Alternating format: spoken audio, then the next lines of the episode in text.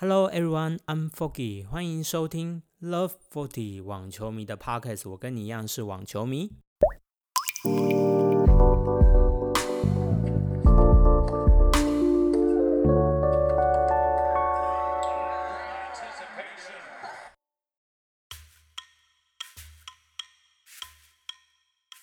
Hello，大家早安，Bonjour。嗯，之后可能没有再那么多机会跟你们帮组合因为法网也已经要到尾声了。昨天晚上呢，女单的两场比赛的较量都已经结果出炉了。那最后的 Final 呢，是有 Iga Swiatek 对上了 Sophia Canning，一个十九岁跟二十一岁的新生代的决赛对决哦，十分令人期待。那我们就来聊聊昨天晚上发生了什么样的事情吧。昨天女单的第一场较量呢，是由 Iga Swiatek 对上了呃阿根廷的小将 Nadia Pedrosa。那两位都是创造了历史的纪录哦。Iga Swiatek 呢，他是继 Aniska r o n s k a 在澳洲网球公开赛跟温布顿网球公开赛都闯入四强后，在一个波兰的选手闯进了大满贯赛四强的轮次。那 Nadia Petrosaka 也是难得一见的一个 qualifier 闯进了 semi final。那他将要寻求第一个 qualifier，从来没有人做到过闯进过决赛的一个舞台的一个选手哦。那 Iga Swiatek 呢，不愧是适合一个大舞台的选手。他告诉自己说：“我要把这场比赛当做第一轮来打，因为如果想成他是一个 semi final 的话，那我可能会太紧张。”他整场比赛情绪都控制得宜，没有任何的波动。那胜利的呢时候就握拳的跟自己说很棒。Swan Tag 呢在比赛当中从来没有给 Pedrosaka 一点任何的机会反扑哦。从第一分开始呢，Swiatek 就使出他浑厚又聪明的抽球，那总是打的角度非常的开，或是怎么样。让佩罗萨卡疲于奔命，佩罗萨卡根本没办法集出他那种自在宏图的打法，还有放小球的施展，他呢就被唬得一愣一愣的，然后桑泰克呢不断的加压攻击，加压攻击，使得佩罗萨卡呢不断的收出现非受迫性的失误跟受迫性的失误，那整场比赛呢第一盘呢就非常快的解决了佩罗萨卡，呃不到四十分钟啊第。第二盘的剧本呢，基本上也是如出一辙的。佩罗萨卡基本上没有太多任何的机会可以突破伊加斯旺特，即使他想要尝试一些变化，比如说在放小球、在往前的处理，伊加斯旺特也总是能够破解任何佩罗萨卡的攻势哦。所以第二盘也是六比一。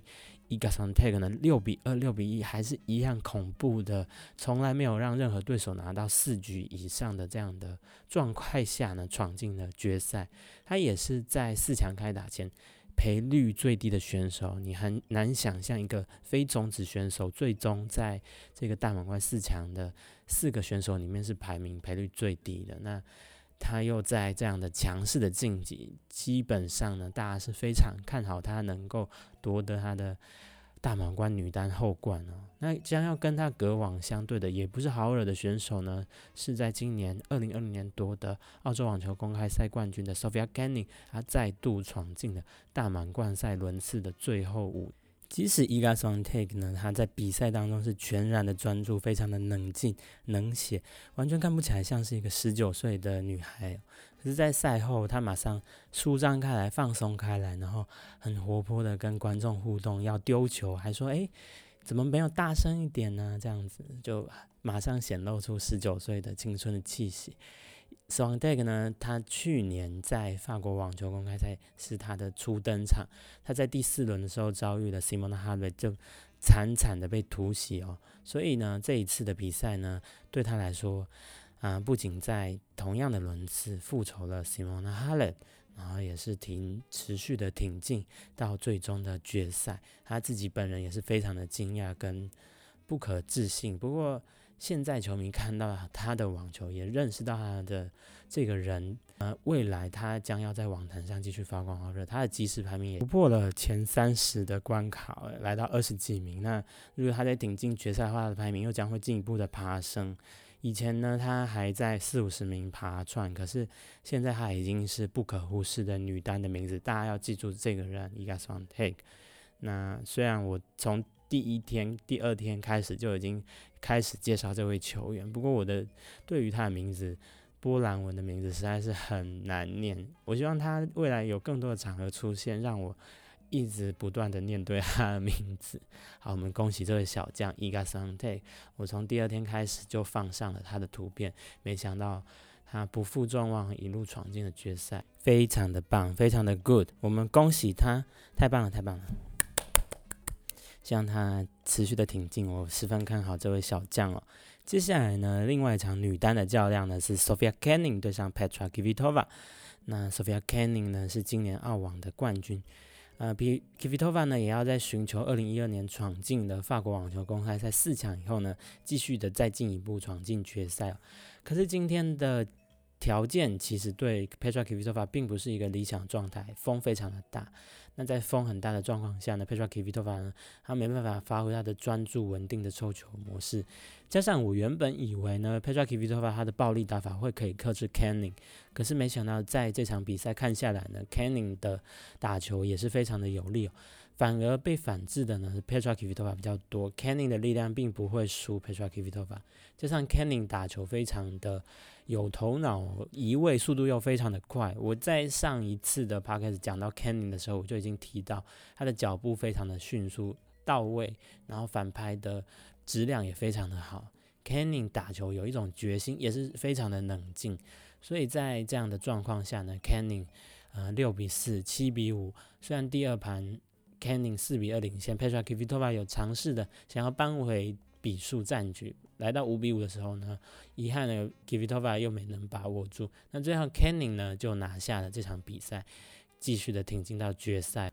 我在上一场就跟大家讲过，如果你让 Canning 拿下第一局在大满贯的话，那你很难扳回来，因为 Canning 在大满贯首轮。赢得第一盘，接下来就持续挺进的数据呢，好像更新到二十二胜零败，从来没有任何一个人在 Canning 拿下第一盘以后，可以继续的扳回这个战局。所以今天当比数发生在六比四，Canning 拿下首盘的时候。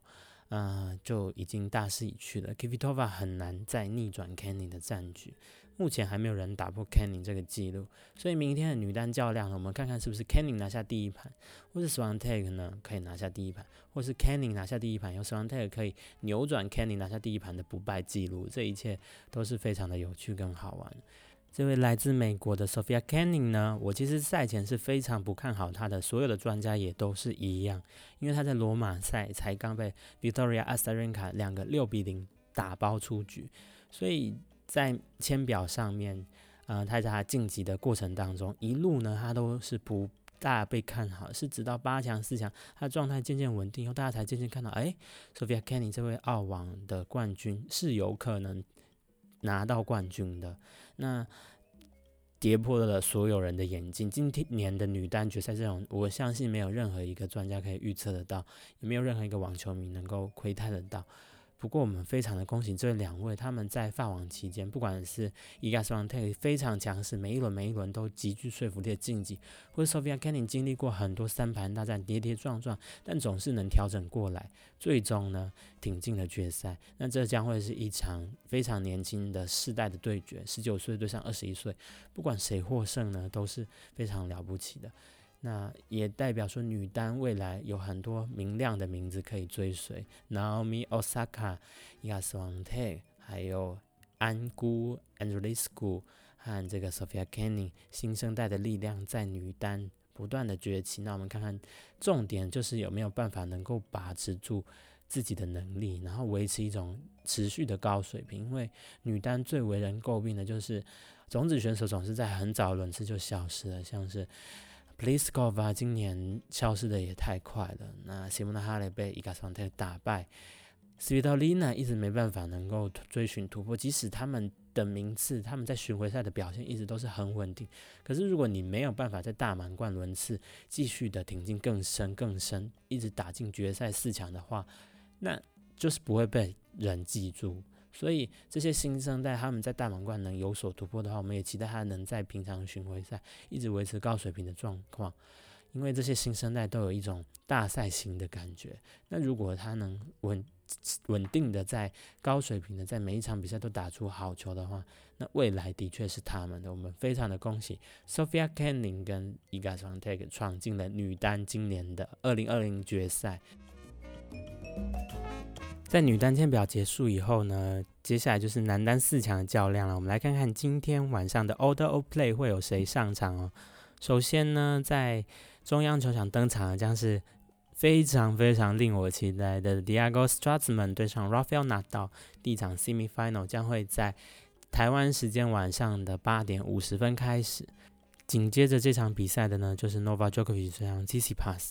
那我们就不在这边再多做战局的分析了，因为这一年就是扑朔迷离。苏瓦刚在罗马打败了 Rafael 纳道那法网又是 Nadal 的红土的主场哦，你很难预测说前两周、前一周打败你的对手，他可不可以再度的突破？尤其是他们的对战记录呢 s t i l k s w a r t m a n 又是一胜，就是在罗马胜，那九败 Rafael Nadal。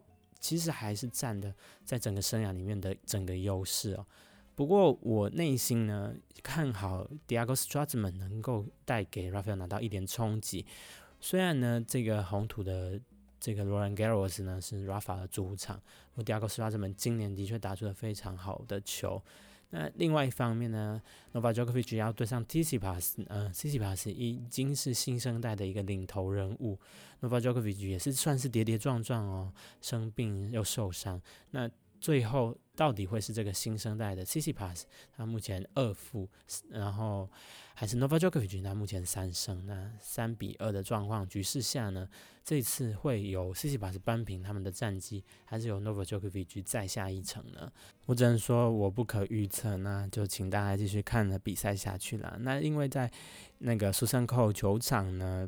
女单四强的两场较量都会登场，Timia Bubbles 跟 Kiki 呢将要对上 c i n d y k o v a 这一组，第二种子对第四种子，他们成功的在四强会师了。另外一方面呢，第三种子跟第一种子我们数位全部都没办法在 Semi Final 登场，取而代之的呢是 Iga Swiatek，她的女双也闯进了四强，那她将要让大家见识她的网球在法国罗兰高地上可以展现出多样的魅力。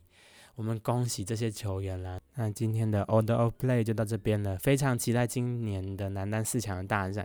今晚请大家一定要锁定在电视机前，在你的 iPad 前，在你的笔电之前，总是要看到这两场精彩的大战。今天的球员介绍呢，Foggy 将要介绍另外一对红土高手。虽然他的红土实力一直都被低估，但是他也曾经在 Roland Garros 拿拿过冠军和很多次亚军。他就是我们的瑞士特冠生 Roger Federer。Federer 呢是瑞士的男子职业网球运动员，他可说是世界史上最受欢迎的男子球员哦。在台湾也绝对有无数的粉丝，费霸、费米啊，各式各样的费德勒。网球的旋风呢，一定这个网球的历史上不能不提到这个人，他也被许多现役的球员、退役的球员认为是史上最伟大的球员之一哦。那 n o v a Djokovic 跟 Rafael Nadal 仍然也在持续的突破 Roger Federer 创造的二十座大满贯的障碍。Federer 二十座大满贯当中，包括了八座温布顿网球公开赛的冠军，六座澳洲网球公开赛冠军，跟五座美国网球公开赛的冠军。那他唯一仅此一座的法国网球公开赛冠军呢，就在二零零九年的时候，由他夺下击败了 Robin Soderling。那 Soderling 呢，刚在第四轮击败 Rafael Nadal，也创下了纳豆在法国网球公开赛的第一败。这也是奶人哥非常喜欢提到的记录。那当然，这个也是非常重要的记录。那 Rafael Nadal 呢，目前在法网已经创造了九十八胜二负的惊人战绩。如果他今年能够夺冠的话，他将会是法王拿到一百胜二负的这个惊人恐怖数字的球员，同时也是 Rafael 拿到生涯九九九胜，真的是非常的了不起的成就哦。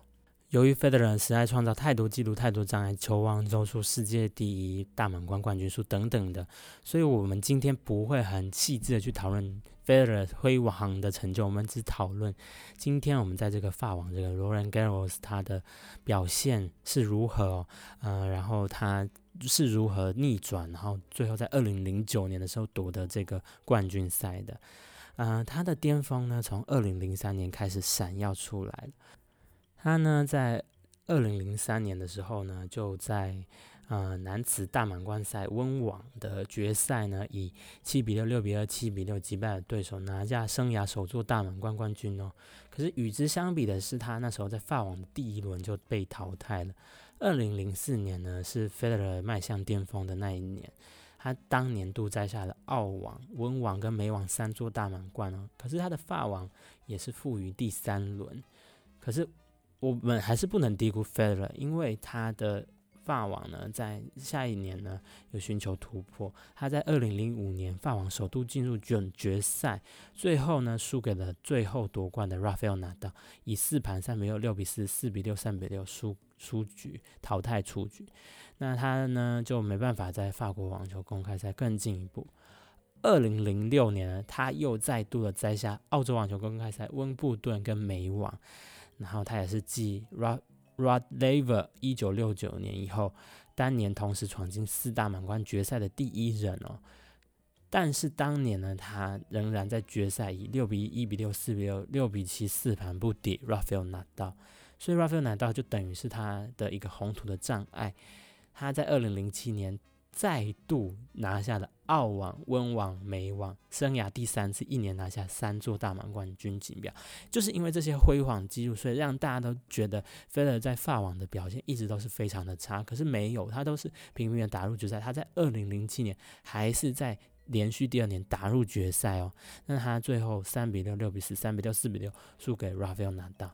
所以就等于说，如果他只要打进法网的更深的轮次，他碰到哪道呢？还是束手无策。那二零零八年呢，Federer 呢表现就不如前几年，因为他染上了肠胃的病毒等等的。那他在澳网呢，只有进入准决赛以后输给了 Novak Djokovic。那法网呢，进入了决赛以后再输给 Rafael Nadal。那这一次二零零八年好像有新模样，一比六、三比六、零比六惨败给 Rafael Nadal。那温网呢，连续第六年进入决赛以后呢？他又碰上 Rafael 拿到，那这次宣告卫冕失败哦，五盘大战输掉了。那他在北京奥运当年呢，输给了 James Blake 这个来自美国的球员，四比六、六比七。那在美网打入决赛以后呢，击败了 Andy Murray 六比二、七比五、六比二，那总算是保住了一个大满贯赛的冠军。二零零九年是他法王唯一一次突破的一年呢，在这一年他摘下两座大满贯赛的冠军，包括了法国跟温网。他呢在澳网进入决赛以后呢，输给了那 Rafael Nadal。那在法网连续四年进入决赛呢，在过程当中呢，曾经有几度的呃，比如说跟 Tommy Haas 跟 Martin De p o r t o 的交战呢，都是呃有输二赢三或是五盘的大战哦。那最终呢？他在决赛冠军赛以六比七、七比六、六比四击直落三的击败了 Robin Soderling，那也首座的法网冠军的金杯，第十四座的大满贯就南瓜在 Federer 的手里哦。二零一一年到二零二零年，Novak Djokovic 跟 Rafael 拿到崛起以后呢，Federer 不再像以前有那样的统治力，不过他仍然拿下了六座大满贯赛的冠军，所以他生涯总共拿过二十座。他在之后的法网表现呢，比如说在二零一一年，还有持续的打入了法国网球公开赛决赛，而且那一年是 Novak Djokovic 的全盛年，他在四强的时候拦截了 Novak Djokovic，所以 Federer 一直在红土上面的实力仍然是不容小觑的。只是他后来近几年因为年纪的关系，他选择呃跳过很多次法网，那法网也就是成为了他心目中一个他比较不擅长、不喜欢的法网。可是。对于整个红土的战绩来说，Federer 在法网的表现还是非常优秀。那我们今天就介绍这位历史上最伟大的名将 Roger Federer。那他的网球还有他优雅的。